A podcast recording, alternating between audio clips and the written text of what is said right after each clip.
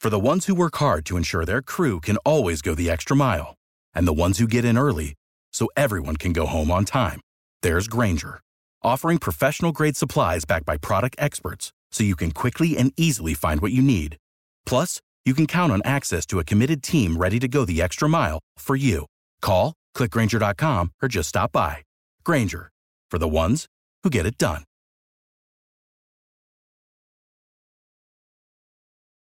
Every team, every topic, everywhere. This is BLEAV. It's off to McCaffrey. There he goes. It's a C-Mac attack. McCaffrey, what man to beat. This is Desmond Johnson on the BLEAV and Carolina Panthers podcast here on the BLEAV Podcast Network, the number one podcast network for professionals. Do you BLEAV? If you enjoy the show, please subscribe and rate the show on iTunes. We're available in your favorite directories, iTunes, Spotify, Google Play, Stitcher, Luminary, and TuneIn. You can also find us at BLEAV.com and at BLEAV Podcast on Twitter. And welcome into a brand new spanking new edition of the BLEAV in Carolina Panthers podcast. I am your host, Desmond Johnson, joined by Sports Illustrated Skylar Callahan and former Panther running back Jonathan Stewart. You can catch us every week on the BLEAV Podcast Network's new episodes coming down the pike. And in fact, after next week, you'll start getting two episodes a week from us. One at the beginning of the week, recapping the Panthers' previous game. One towards the end of the week, giving you a preview and catching up on any news and notes from the Panthers over the course of that week. So we are your authority for Panthers news, information, analysis, hot takes, anything you want. We got it here for you here on the BLEAV in Carolina Panthers podcast. Today, we got a loaded show.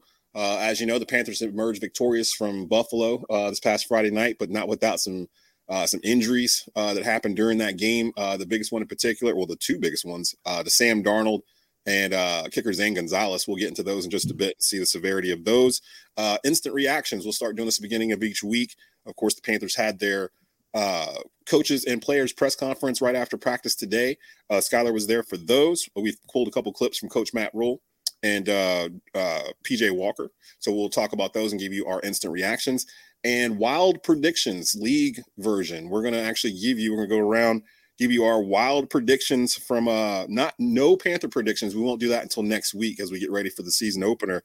But these will be NFL league-wide wild predictions. And both Stu and Skylar have separately told me that they've got some off-the-chain wild predictions to throw out here. So I'm almost nervous to ask what, what these guys have been thinking about in terms of this season. But before we get into all of that, let's hear a word from our main sponsor at BetOnline. BetOnline is the fastest and easiest way to wager on all your favorite sports, contests, and events with first-to-market odds and lines.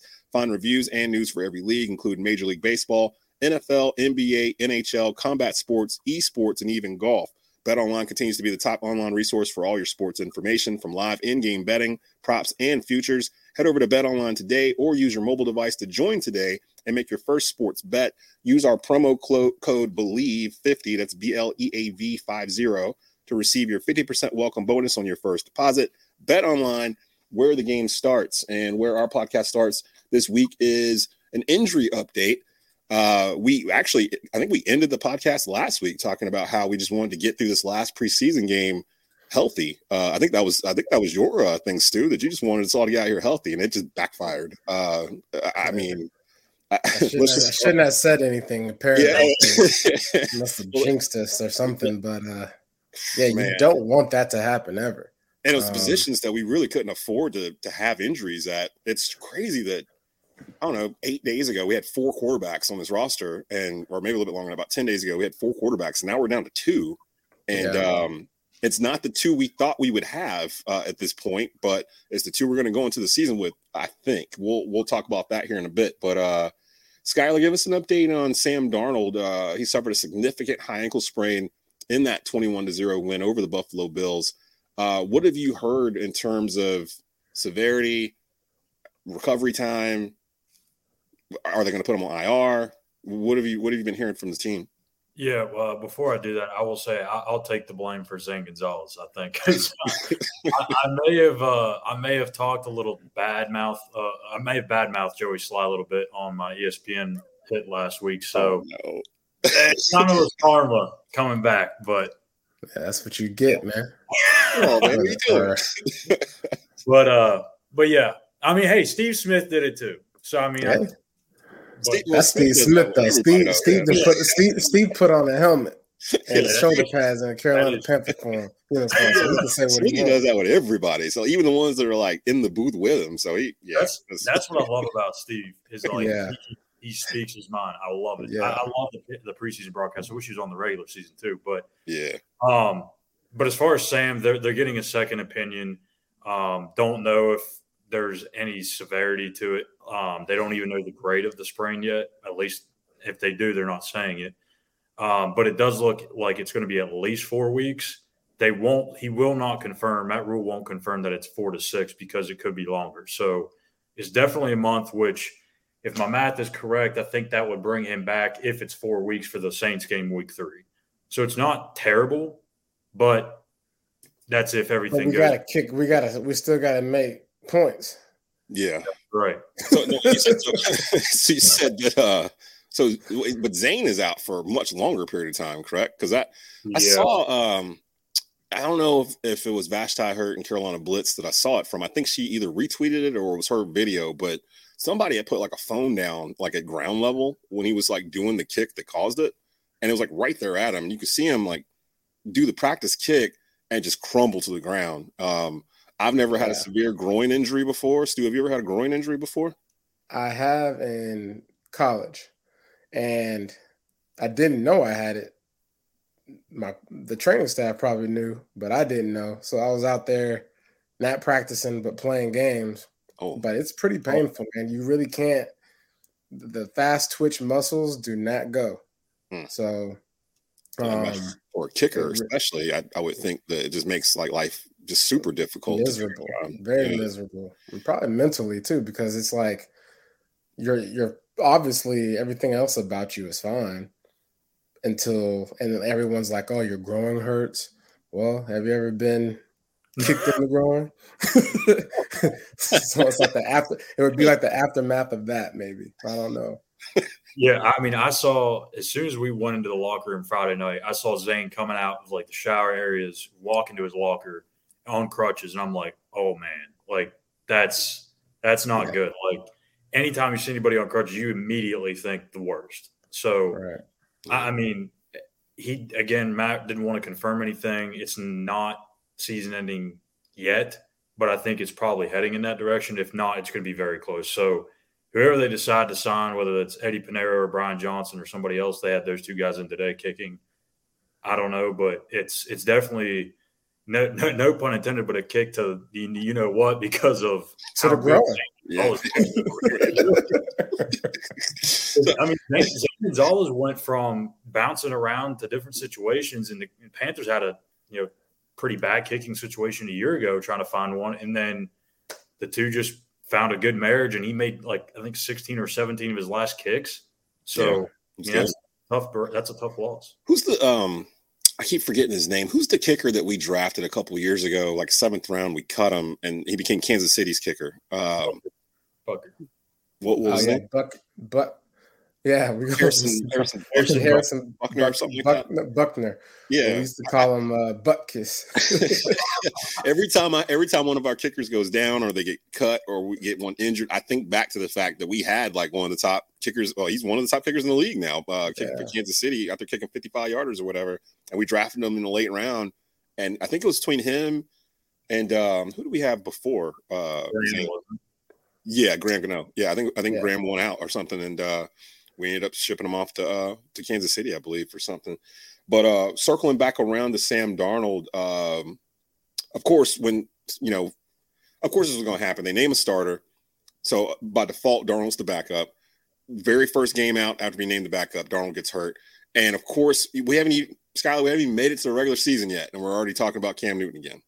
It just started popping up again in these press conferences. You probably knew it was going to happen. Like when you walked in the doors, like someone is going to ask about Cam Newton. It's not going to be me. Someone will ask about him. And it did happen. What do you guys – now you saying that, he could be back Darnold by like week 3 or whatever kind of tempers that to a degree. But thoughts on Thoughts on – We're back at it again. Because it was asked to Matt Rhule. I didn't actually hear his answer to that, but I'm sure he answered it very platonically and just gave the right answer. What are you guys' thoughts on Cam Newton potentially coming back in a backup role similar to how he just kind of got parachuted in last year? I mean, the honest opinion for me is it's better than what you got right now. So for the Panthers? For the Panthers. I mean, I'm not sure how much it's going to cost. So that would be, the determining factor and whether or not, Cam is willing to settle in that formality. But I mean, I think obviously it's one of those subjects that you have to be careful about because, people are passionate about Cam for the right reasons. I mean, you saw the effect that it took last year, during the season where there's a lot of struggle and just him coming into the city, boost the morale of people at work. You go to Harris Teeter and, people are excited just to go to work. Yeah, I'm ready to go to work and see the Panther edition nachos.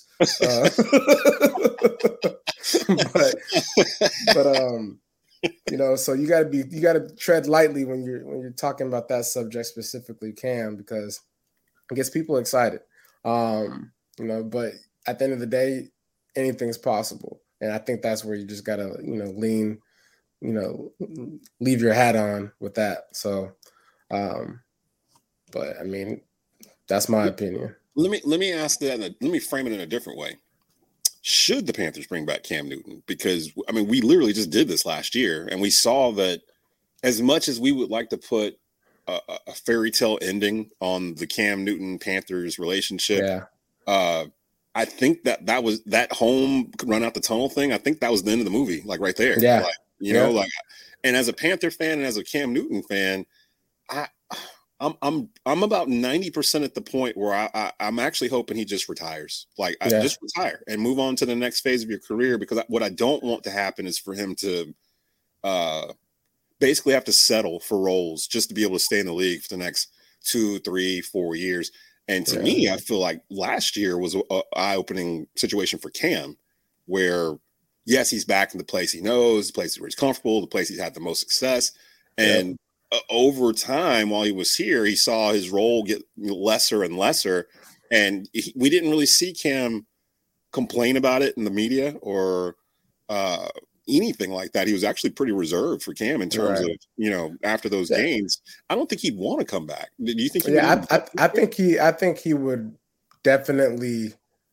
I think last year was definitely eye-opening. I mean, it's anytime you bring this type of situation into play, you got a new offense, you got a new team, new players, new coaching staff. So, I mean, the idea of bringing Cam back sounds glamorous to a lot of fans. And that's why I say you got to be careful about that talk and what you say, because people start chanting it on and then everything starts drifting away for, the actual team. You know what I'm saying? It's supposed to be about the Carolina Panthers season, not Cam Newton coming back. And the reason why I was saying it's better than what you got right now is because right now you got a lot of, you got two quarterbacks laid up. So, I mean, I would take a healthy Cam Newton, if that was the only option we had, you know what I'm saying? And so I wouldn't, bow my head and pout, if that was the last, determining, QB available. But I think at the end of the day, man, you got to think about Baker Mayfield. Who, if anybody, would you bring in that would be a good pair for him?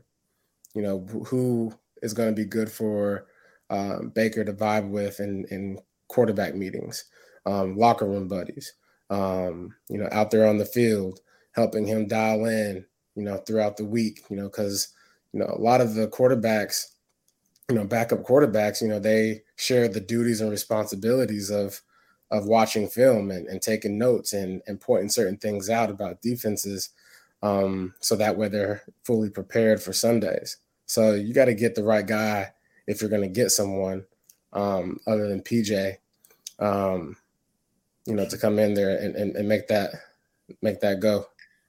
Yeah, I gotta agree. I mean, I think if you look at the situation too, last year when they called Cam, there was an opportunity for Cam to not just take the starting job, but potentially be the starter this year. Now, that's kind of all changed because right now, even though Matt Corral's hurt, they view him as potentially the future. Or maybe puts up a good season, he's the future. So you got two guys already on this roster who the Panthers think that they could, continue to build with at that quarterback spot. Does Cam want to come into a situation where he's 100% the backup and can only be that? I don't know. And plus two, what Jonathan was saying was you have to have a guy that's going to mesh well with Baker in that quarterback room. You don't want this to be turning from what was a healthy competition, a healthy friendship in that quarterback room between Sam and Baker into something that's totally different. I don't know how that would work. I mean, Stu, what do you think? Could those two types of personalities that are kind of similar in a way, could they coexist in that same room? I don't know. Anything's possible. Right, yeah. Anything's possible. It's just that's so much personality in one room that I don't know if it's needed. Here's the big question too. Cam signed for what, $8 million last year? Yeah, for not even a full season. He came in beginning of October or something like that. $8 million to start 5 games essentially, right? Yeah. You're signing him before the season started. That price is going to be a little bit higher. I don't care what he did last year. Plus, he didn't know the playbook at all. He's literally coming in the same way he did last year, and he said specifically last year at the end of the season that he didn't want to do that, where he just parachuted in someplace and had to play from behind day one when he's coming in. I don't know if he's really – we haven't really heard from Cam except for he did a podcast or something a couple months back, I think at the beginning of the summer.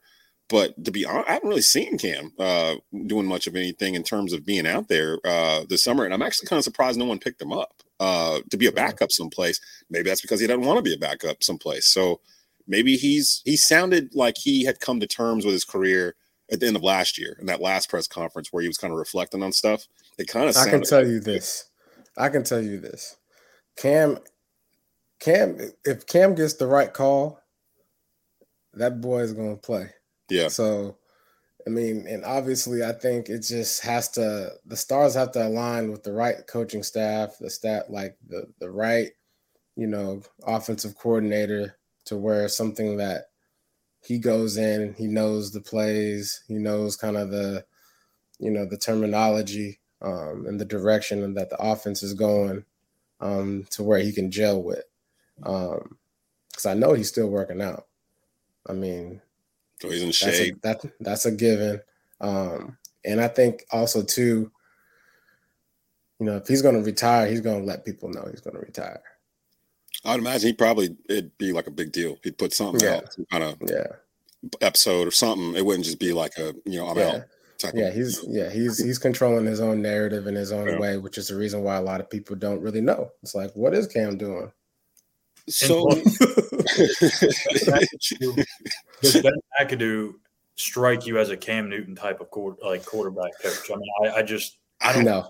No. Yeah. Not at all. Not even close. Now, it may have helped Cam to have someone. Skylar, I think you might have answered everyone's question. Yeah, I think you did. I think you just nailed it right there. So everybody You nailed us. All right, Panther fans, Skylar has told us that it is not going to happen. So just chalk it up. Don't bring Cam's name up ever again as long as you have Ben McAdoo as our offensive coordinator. So, in 3 weeks, we'll be out of tight ends. And people are like, I wonder if Cam could play tight end. Literally, it just feels like no matter what we do. Greg come back. Greg Olsen come back. Yeah, Greg. Hey, I don't know where Jay Stu's at, but if Christian gets hurt again, your name might start popping up. Yeah, look, we'll got this goal line carry right here. We'll make it happen. We'll put it in existence right now. Hey, Stu, thinking about a cup? Nah, I ain't gonna do it. Nah, I ain't coming back. Only way I come back is if they tell me, hey, these are the 3 plays we got. dive over the goal line left, dive over the goal line right. You want that Tecmo Bowl Bo Jackson play where he just gets one play. Matt Rhule might be mad at me though, because I'm definitely sticking the ball over the goal line. So I get, we say all this and we ignore the elephant in the room that P.J. Walker is now the legit number 2 quarterback of this football team, as he was the past couple of years.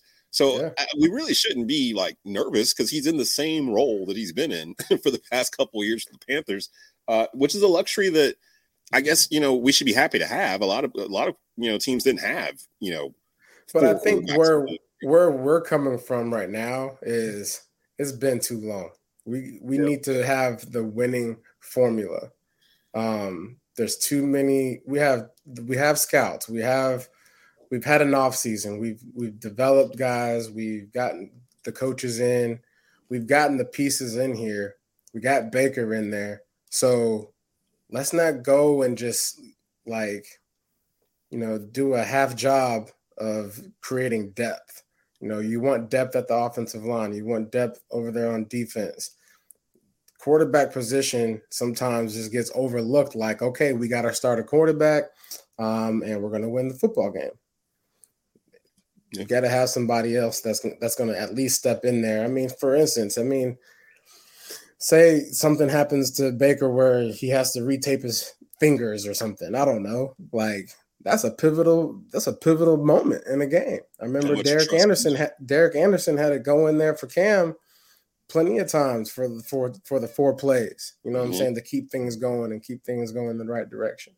So you just don't want to have, if there's an opportunity to make that position, that depth stronger, you got to do it. So we'll see how this plays out. Sam Darnold out 4 to 6 weeks, but of course we have 2 weeks before the season even begins. So a couple of weeks, and then they'll probably reevaluate Sam. I doubt they're going to put him on IR if that's the case. So unless it just isn't, healing. High ankle sprains are. Yeah, that's pretty. I've had my share. I'll tell you that. It's not like a week-long thing. If you're not built to, it's not for the faint. You legitimately, if you retweak it right when you're I feel better. If you retweak it, you're back to square one.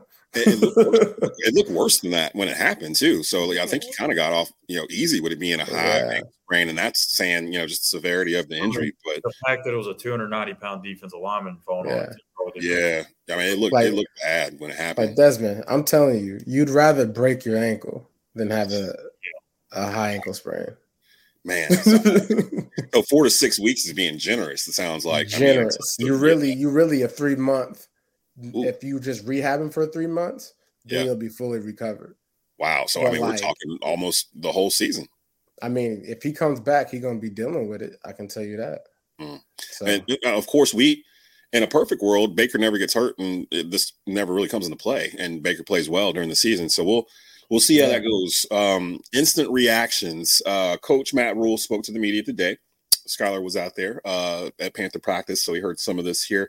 I pulled 2 clips from Matt Rhule, one on Robbie Anderson, because I'm starting to wonder if Robbie is in danger of losing his spot in terms of just production. And I know that they've been talking about him. Terrace Marshall needs to get out there because he's been dinged up. He hadn't really got a lot of reps. Meanwhile, Shi Smith is out here showing out in preseason, and Rhule has had very high compliments for Smith. He almost talks about him as if he's trying to figure out a way to get him in the starting lineup. Here's Coach Rhule's comments on Robbie Anderson. I think Robbie, we're just trying to make sure that we identify the things that he does really well within this offense that we can accentuate. Everyone knows Robbie, he can catch the deep ball. But I think the things Robbie is, you go back and study him 2 years ago, caught a lot of balls across the middle, a lot of catch and runs, catches with his hands. And so, what you don't want is coach to start putting a vision on a guy. Oh, he's a deep ball. Robbie can catch the ball all over the field in the middle of the field. So I think building that chemistry with Baker and building that trust with Ben. I think that's what it comes down to. Ben's going to call the plays. He's going to put guys in positions. What I like about what we're doing on offense right now is if you watch the games, it's not all going through one person. And I know it's a preseason, but the ball seems to be getting to everybody. And so, on one side, people will say, like, hey, you know, how come there's not one tight end with 8 catches? But I like seeing Sully get a catch and Tommy have a catch or two. I like seeing the ball spread out. So, but I'm looking for that from Robbie. I'm looking for Robbie to really cement himself in some key roles in the passing game. Thoughts on he didn't really say much anything, really, to be honest. I'll just put that out there. He didn't really say, yes, I'm a Robbie Anderson guy. He didn't really throw him on the bus either. He just kind of gave the, you know, coach talk. Yeah, Robbie's out there. He's doing some things. He catches the ball with his hands. Like, I mean, what? So, like, I mean, I think that was the generic version of he hasn't seen Robbie practice in a couple of weeks. Yeah, you know what I'm saying.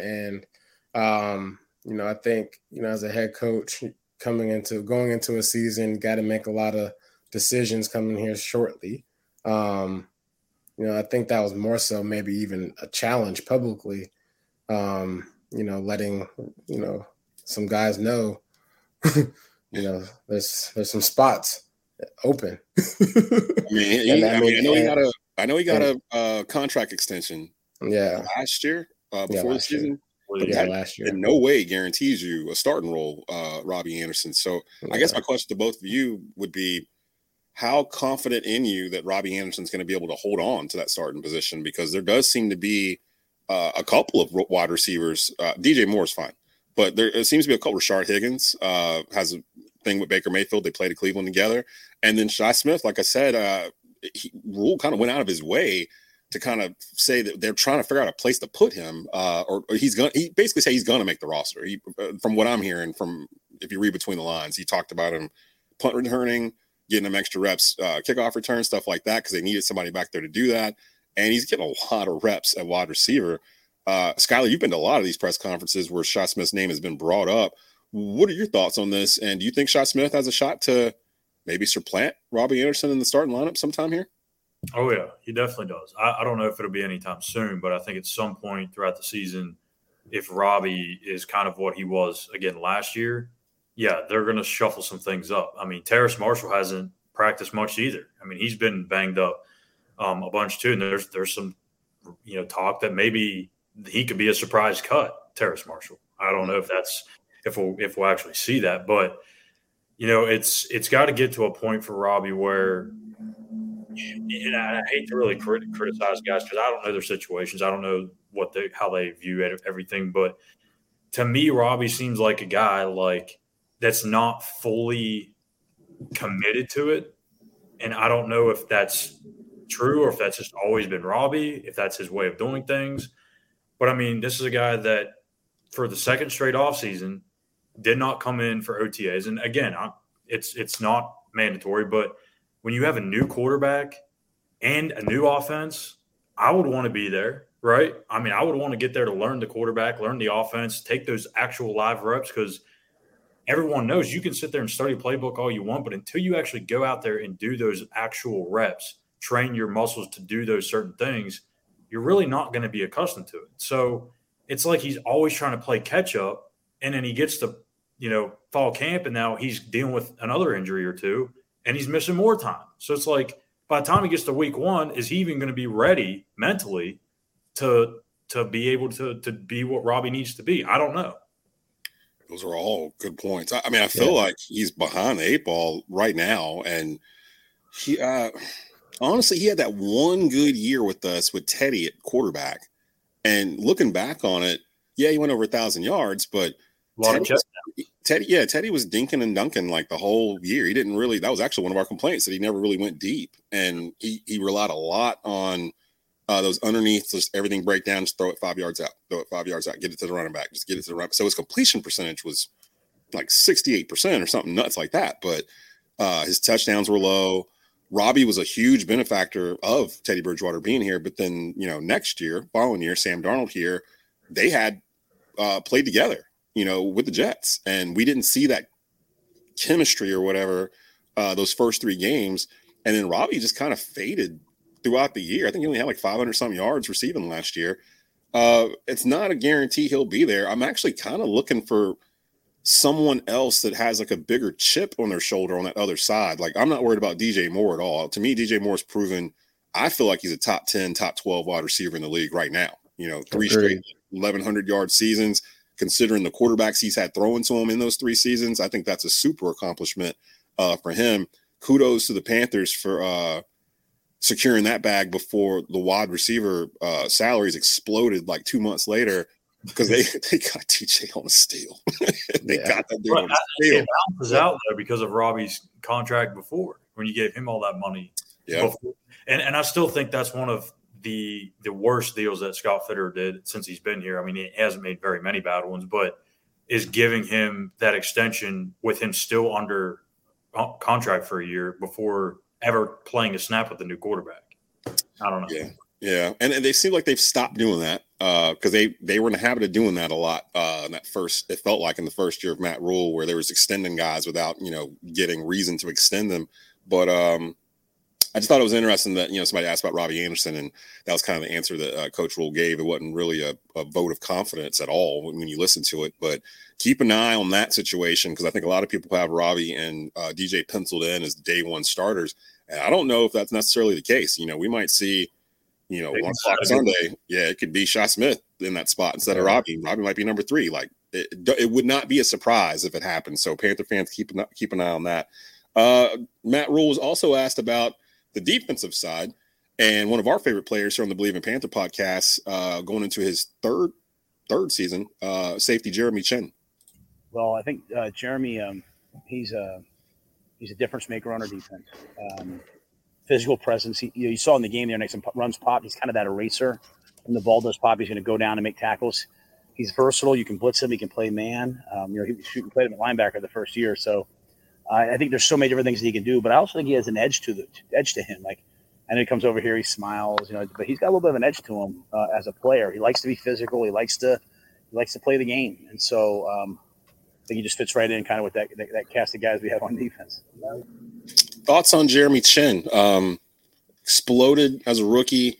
Many people thought he might have been the steal of that draft where the Panthers drafted him. I Bleav it was the second round, Skylar, that they got him. Second round. Yeah.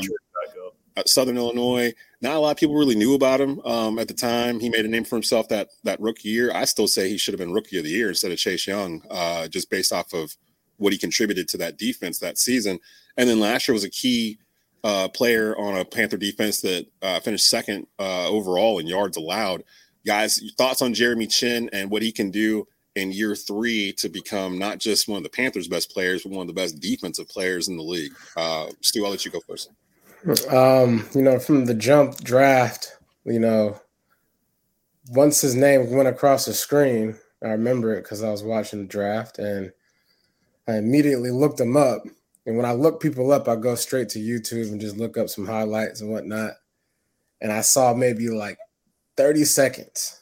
And I was like, oh, yeah, my man bringing in a hat. But just his ball awareness, man. You know, just always being around the ball. Luke Kuechly, it was a guy that was always around the ball. He knew where he should be to make a play. And good defensive players, you know, especially in the secondary, Ed Reed, you know, he's always in the vicinity of a ball just popping loose and him grabbing it or being in the right position to, you know, jump a route for an interception and taking it to the house.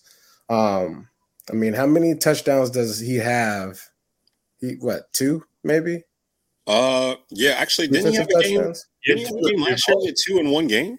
It was rookie year against Minnesota. He had the fumble recovery, and then was it another fumble? Did he have two fumbles? It might have been two fumbles. Yeah, strip recovery touchdown. Yeah, I remember that. Yeah. So I mean, you got a guy like that that's just making plays out the gate. That's an instinct thing. He's born and gifted with that. Now, what great defensive players do is they elevate the play of the players around them, and so I feel like that's what he does, and I feel like that's what he's getting used to in communication, you know, to his peers, you know, and I think really. You know, the sky's the limit for him, you know, and if he gets the help, you know, in front that he needs, he'll be able to play even more free. Skylar, talk about the way this defense has been built, because the literally top priority when Matt Rhule came in, it felt like they cleaned the entire defense out. With Luke Kuechly, of course, retiring, it basically cleared the slate. The only person that's really left is Shaq Thompson at this point. There's a lot of youth. A lot of draft choices have been used on the defense the past couple of years. Chinn, of course, being one of the crown jewels of those draft picks.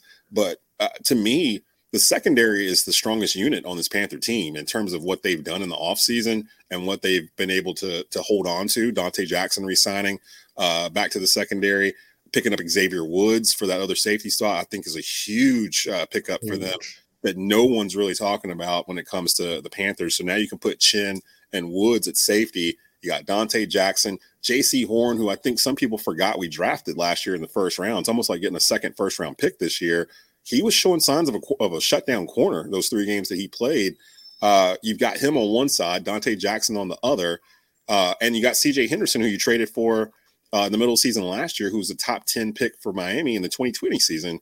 That'll probably be out there too, because if I'm not mistaken, the defense kind of plays with five defensive backs, two linebackers, almost like a nickel type of formation for that back seven. Skylar, your thoughts on this defense, how it's been built, and can the defense – help this team make the playoffs?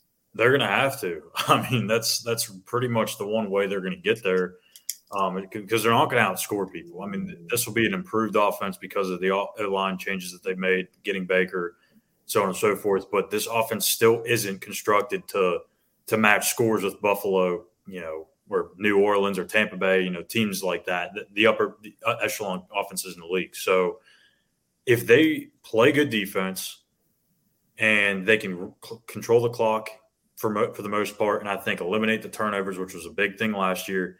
And then, two, defensively, one of the big things Phil Snow's been harping on is actually creating the turnovers, because they, even though they were good defense last year, really didn't create enough turnovers, and they were just god awful in the red zone. Now, part of that might just be from getting bad field position because of the offense, but those are some areas that they want to get better at. I do think this is still probably a top 10 defense. I think they take a step back.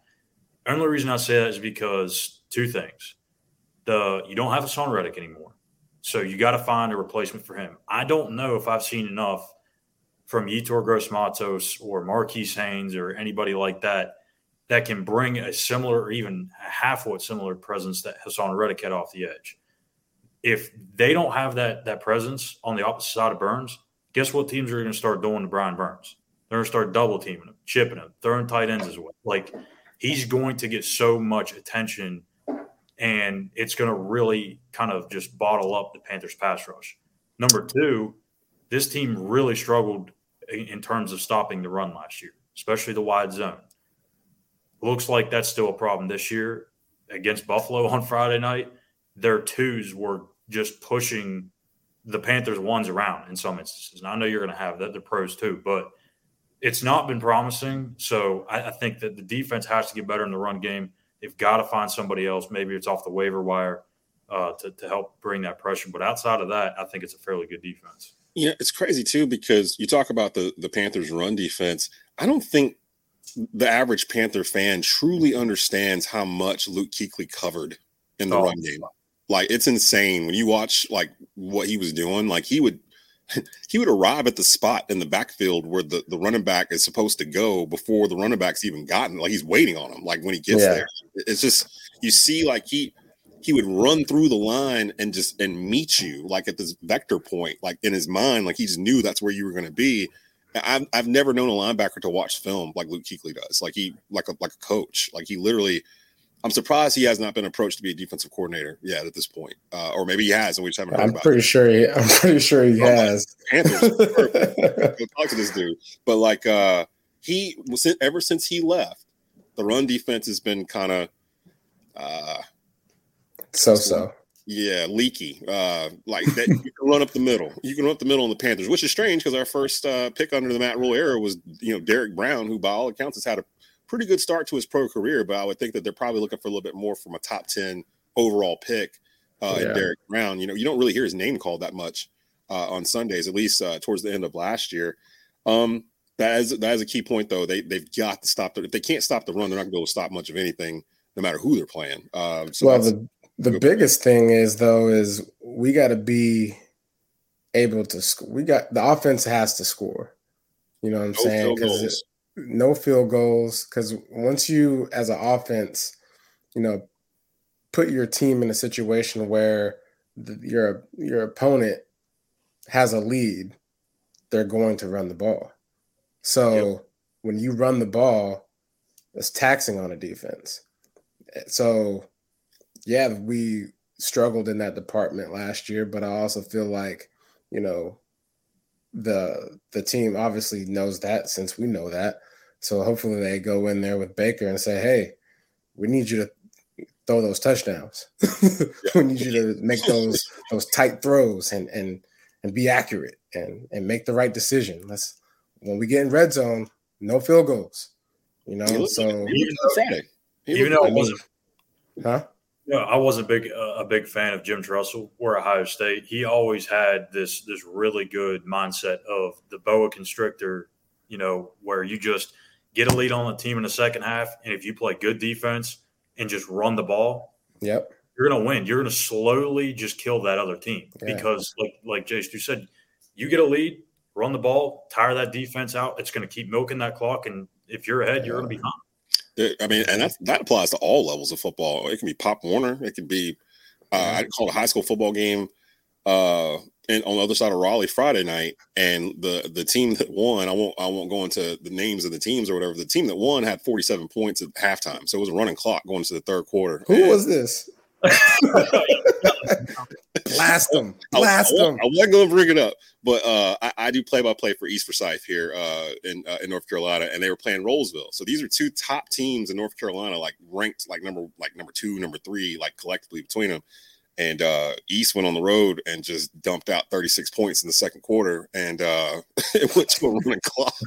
And when it went to the running clock in the second half, literally the plan was run the ball, don't let them do anything. And just, I mean, it's a running clock. Literally the second half, in real time took like 18 minutes, like literally because the running clock doesn't stop for injury, timeout. Yeah.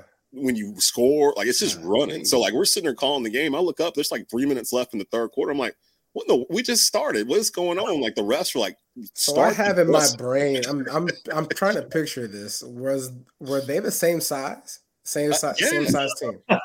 Yeah, dude, Roseville was like the number two team in the whole East or something like that. East came in as the number two team in the Western region. And who's putting these rankings together then? These are from Max Preps. So yeah. We need to recheck that. That's not a little fabricated right there.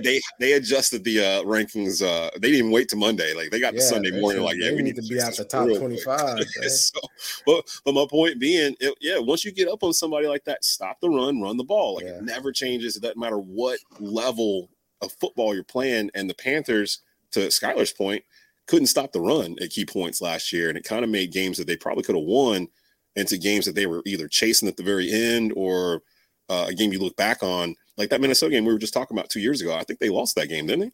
Even though they had the two, turnovers by Chinn, we still lost.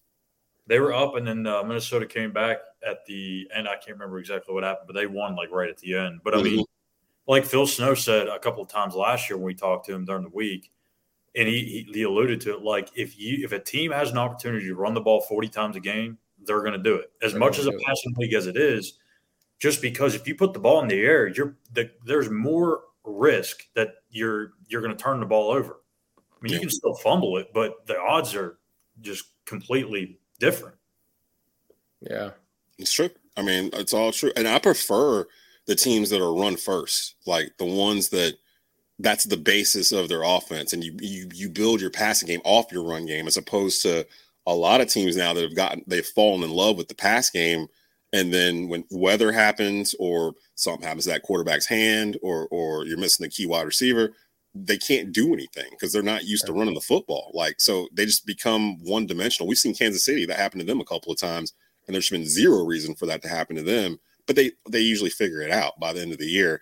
I'm gonna go past the. I had a clip for P.J. Walker as well, but we already talked about him early in the podcast, and I'm seeing the time here. I want to get to our wild predictions because you guys teased this to me like almost under an hour ago that both y'all were going to come with some heat on this. So I'm going to let you guys – we're going to do it clockwise. So I'm going to start off with you, Skylar, then we'll hit Jay Stu, and then we'll go back around one more time. Wild predictions, NFL version. No Carolina Panther predictions in this. We'll do that next week specifically. But for this, all divisions, everybody – this is it. So, Skylar, Give me your wild prediction for the 2022 NFL season, your first one here. All right. I'm almost nervous to ask. We're on two, right? We're going one at a time? All right. Yeah. I'll save my juicier one for last. So my first one is going to be the Denver Broncos finish dead last in the AFC West and do so by at least 2 games. Ooh. I think the Chargers, the Raiders, the Chiefs are all much better. And I do not buy the Russell Wilson hype, and I don't think that he's the Mr. Fix-It-All to that team. You look at what he had in Seattle last year. I mean, he had DK Metcalf, he had Chris Carson, he had Tyler Lockett. Like, he had options. He obviously didn't have an offensive line, but there's not much of a difference between the Seattle and Denver rosters. And I don't see how Russell Wilson is going to come in and just be like what Peyton Manning did and bring them to the Super Bowl. I just don't see it, especially with the toughest division in football.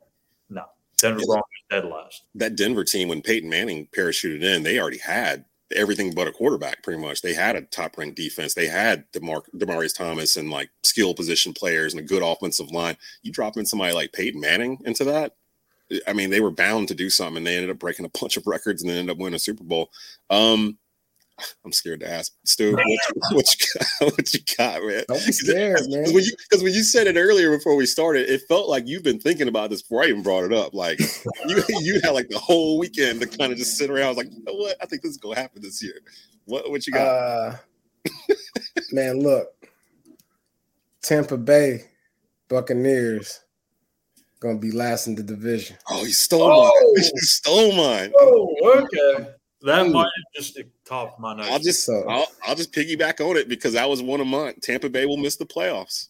I was one of mine. It ain't gonna be so sweet. I mean, I feel like the vibe over there right now is just too shaky. Like you got your veteran Hall of Fame, all time best football player ever to walk the earth. Dipping in and out of practice. It's not a good vibe over there right now. This is not the old Tom Brady right now. That's just what I see from far away. Something going on. Yeah, I don't know what.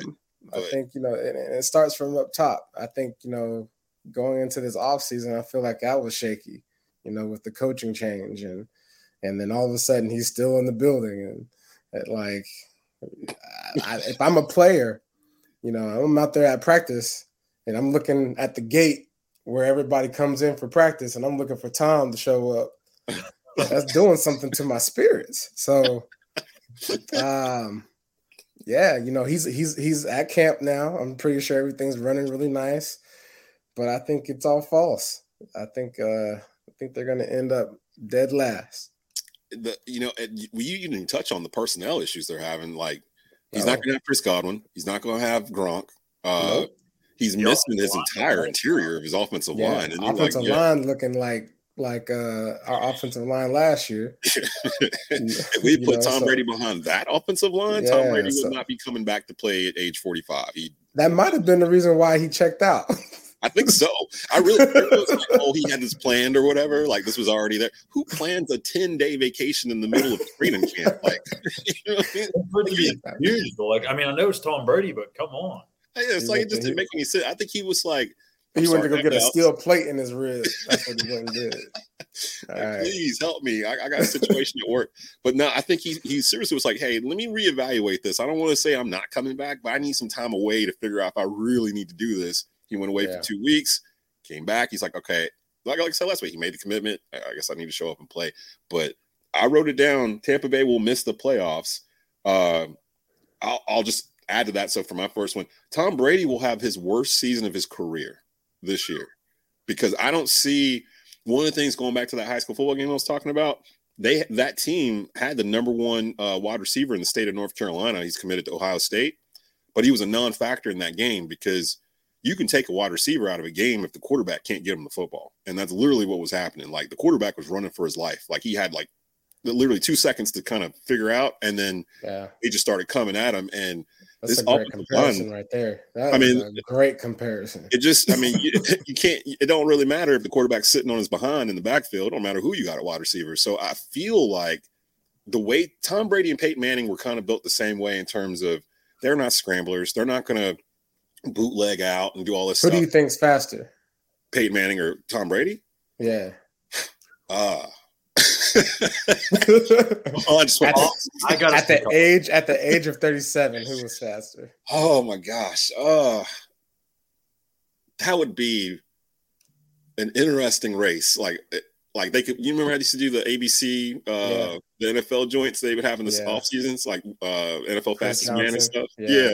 If they had, I bet Daryl Green could beat both those dudes still right now. Daryl Green, he's got to be 60 something, but he probably could still beat him. I think I'd go with Tom. I think that don't even sound right. I feel like Tom's faster. I don't know. I feel like they'd be like shoving each other like the whole way down. Like, oh man! But no, I feel like the interior of that offensive line is going to rattle Tom Brady. Tom Brady is a creature of repetition, and I think Peyton Manning was the same way. You got the same center, you got the same wide receivers. He doesn't have Gronk. He doesn't have the security blanket. He's missing dudes. And Gronk can come back.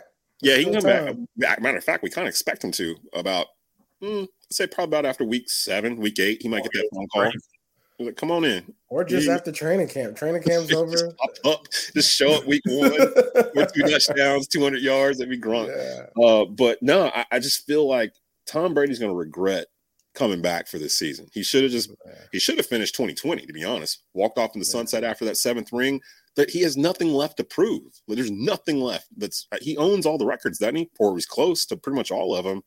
I don't understand having the mentality of I'm going to retire and then changing it 40 days later. My mentality would have been, if I'm already thinking about retirement in my mind, I've retired. You know, like there's not a I'm going to change my mind and come back like Michael Jordan type stuff. It's just your body just changes, your mentality changes. So for him to be, if he could pull this off, then there's no way I can't call him. I mean, he's right there right now, but it's going to be a long season for Mr. Thomas Brady. Skylar, real quick, your second wild prediction for the 2022 NFL season. The Detroit Lions will make the playoffs. Oh, you've been watching Hard Knocks, haven't you? You've been watching Hard Knocks. They get you every year. Every year, Hard Knocks makes you think that team is going to do something. I love Dan Campbell. I don't know why, but I just love the energy. I feel like the players can actually relate to him. They respect him. And I tell you what, and I probably said this a couple times on the show, Jared Goff is not a complete bum. Like, he's a decent quarterback. He's not – I know we're on a Panthers podcast, but he's not Sam Darnold. Like, he's better than Sam Darnold. He's played in the Super Bowl before, even though he had a great defense.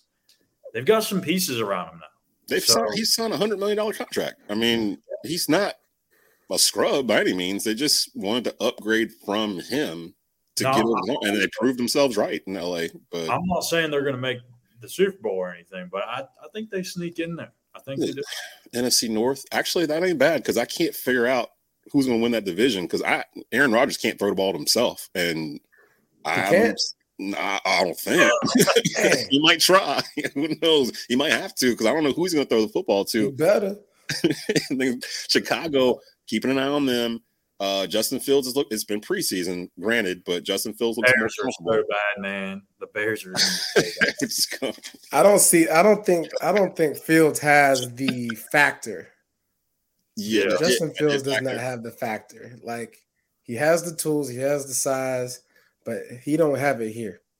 I look at him and I look at his face and I don't trust him.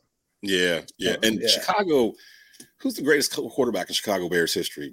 Jim McMahon? I mean, it's kind of like where quarterbacks go to their careers in. Like, I can't think of another quarterback that's been successful in Chicago. Like, I'm 44. I can't think of Grossman. Yeah, I was just about to say Grossman, Cutler. That's not the ones that come to mind. Jay Cutler. I mean, you're talking like a. At least with Jim McMahon, he was like cool. You know what I mean? Matt Forte. Well, he was the running back. Yeah. He wasn't the quarterback, but he was the running back. We can go back to like Sid Luckman, like way back in like the 40s or whatever when still Soldier Field, the same building sitting there. But George Halas walking around. Like, I'm trying to think of a quarterback that's flourished. Did Devin Hester throw a touchdown? He might have, actually. He did everything else for him. He might have. Give me your second wild prediction for the NFL season for 2022, Stu. All right, this is kind of like a puzzle piece a little bit. So, Houston Texans will win their division. Okay. The Tennessee Titans and Malik, what is that? Willis. Yeah, Malik Willis. Malik Willis will be the starter by week 8. Mm-mm. Okay. Somewhere around whenever they play the Chiefs and they get destroyed. Because I feel like at this point, man, Derrick Henry is the king. And we just got done talking about running the ball and whatnot. If they don't get that engine going this year, if he's not the top rusher this year in the NFL, or if he's banged up, Tannehill ain't got it. But the way that the Texans have, played during the preseason, they got Lovie Smith there. I think that's, an opportunity for him to revamp his career. And I think, the players for him, know who he is and know what he represents and whatnot. So I just feel like the Texans will win the division. I was close to putting them over the Lions, but wow. Yeah. I like Davis Mills. I think he's a decent quarterback. Davis Mills is a really good quarterback. And I like that running back, too, from University of Florida. Yeah, Damien, yeah, he's going to be nice. Brian Robinson Jr., man, I'm glad that he's not in critical condition. The running back from Alabama for the Commanders. I like the way I like both of them. They run strong, physical, but not just strong and physical, but they really got that wiggle to them. So I was definitely, looking at the Texans. So it's pretty good. That's pretty good. I agree with the Derrick Henry sentiment because usually those top rushers, it's not like you're a top rusher for 10 years, like over top of the league. Usually it's like a 3-4 year window where you're just like a peak. Yeah. And we're kind of hitting that year 3, year 4 of Derrick Henry. And we saw him get hurt last year and miss a lot of years. So that'll be something to keep an eye on with them. I got one more hot take, though. Oh, hit me real quick then. I know we ain't supposed to talk about these Panthers. Oh, oh no. But let me go ahead and just give it to you. Saquon Barkley and Christian McCaffrey. I played with both of those cats, right? These are two of the most gifted individuals I've ever seen touch the ball as a running back that I've seen ever. And they've been forgotten for the last couple of years because they've been hurt. Those two will be 1 and 2 top rushers this year. So I feel like we're gonna be able to run the ball this year. Yeah, more than people thought we would be. And so those are my 2 hot takes, my 3 top takes, I guess. But I had to get that off my chest. You didn't want to wait till next week on that Panther one. You had to get that one in there. Yeah, but I got other things I gotta say next week. I agree with that. I've got some McCaffrey takes for next week. I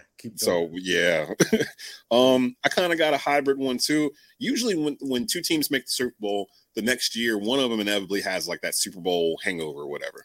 And I'm not really seeing people pick that with the 2 teams that made it this past year. It's going to be Cincinnati. Cincinnati's not going to make the playoffs this year. I don't buy.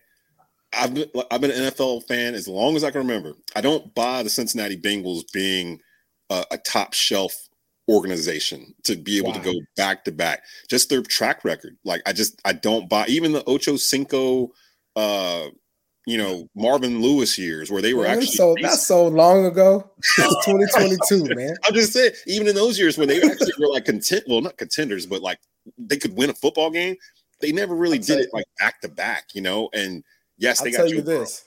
I'll tell you this. If they got an offensive line for Joe, I don't know. Did they fix the offensive line in the offseason? Oh, yeah. Did they? They did.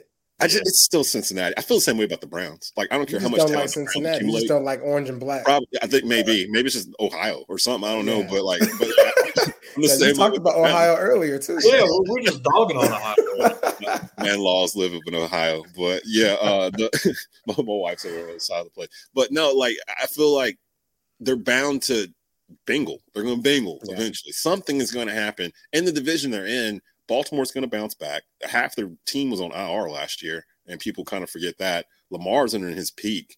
And Mike Tomlin's never had a losing record as Steelers head coach. Like, I'm definitely not picking against that dude. So that was the one thing I was going to say, but I was like, that's really not a bold take because of the roster. But I think this is the first year that, you know, they the Tomlin finishes below 500?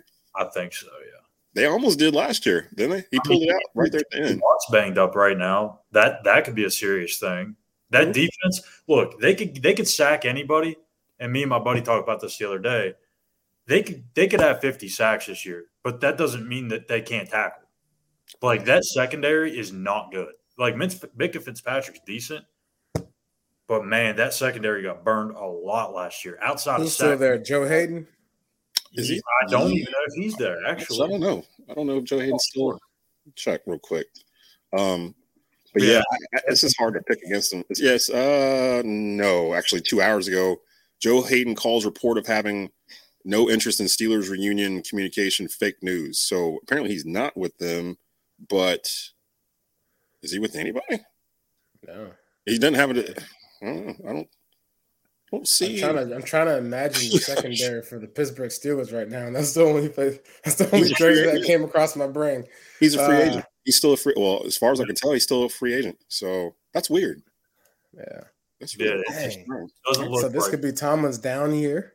Yeah. Yeah. Oh man. Yeah. I mean, I didn't even get to the Patriots because I don't think the Patriots are going to make the playoffs either. Like, there's nothing about the Patriots that's intriguing to me. They're the most stale team in the NFL. It's going to roll 11 dudes out there and just see what happens. You know something? They're going to end up having 10 wins this year. Watch.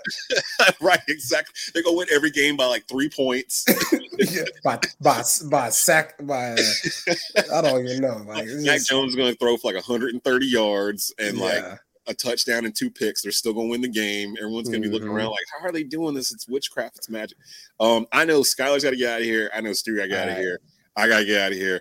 You guys have been watching and listening to the Bleav in Carolina Panthers podcast. We'll be back next week with a brand new episode. We'll get you those Panther predictions, wild predictions for the upcoming season. We'll get you ready for week 1 because by the time you see us again, it'll be, you know, game week. We'll be getting ready for the September 11th kickoff against the Browns at Bank of America Stadium. I'm thinking I might try to get down to Charlotte and maybe try to get in there and see that. So we'll see. We'll get all that. Plus any news and notes that happen between now and next Monday, we'll hit you with that as well. Make sure you check us out on the Bleav Podcast Network. Follow Bleav at Bleav on Twitter. For Jonathan Stewart, for Skylar Callahan, I'm Desmond Johnson. You've been listening and watching to the Bleav in Carolina Panthers podcast. Keep pounding. Thank you for listening to Bleav. You can show support to your host by subscribing to the show and giving us a 5-star rating on your preferred platform. Check us out at Bleav.com and search for BLEAV on YouTube. You know when you're listening to a true crime story that has an unbelievable plot twist that makes you stop in your tracks? That's what our podcast, People Are the Worst, brings you with each episode. I'm Rachel. And I'm Rebecca. We're identical twins who love true crime cases that make you say, didn't see that coming, and we hate the people responsible for them. Listen to People Are the Worst now on Apple, Spotify, or wherever you get your podcasts.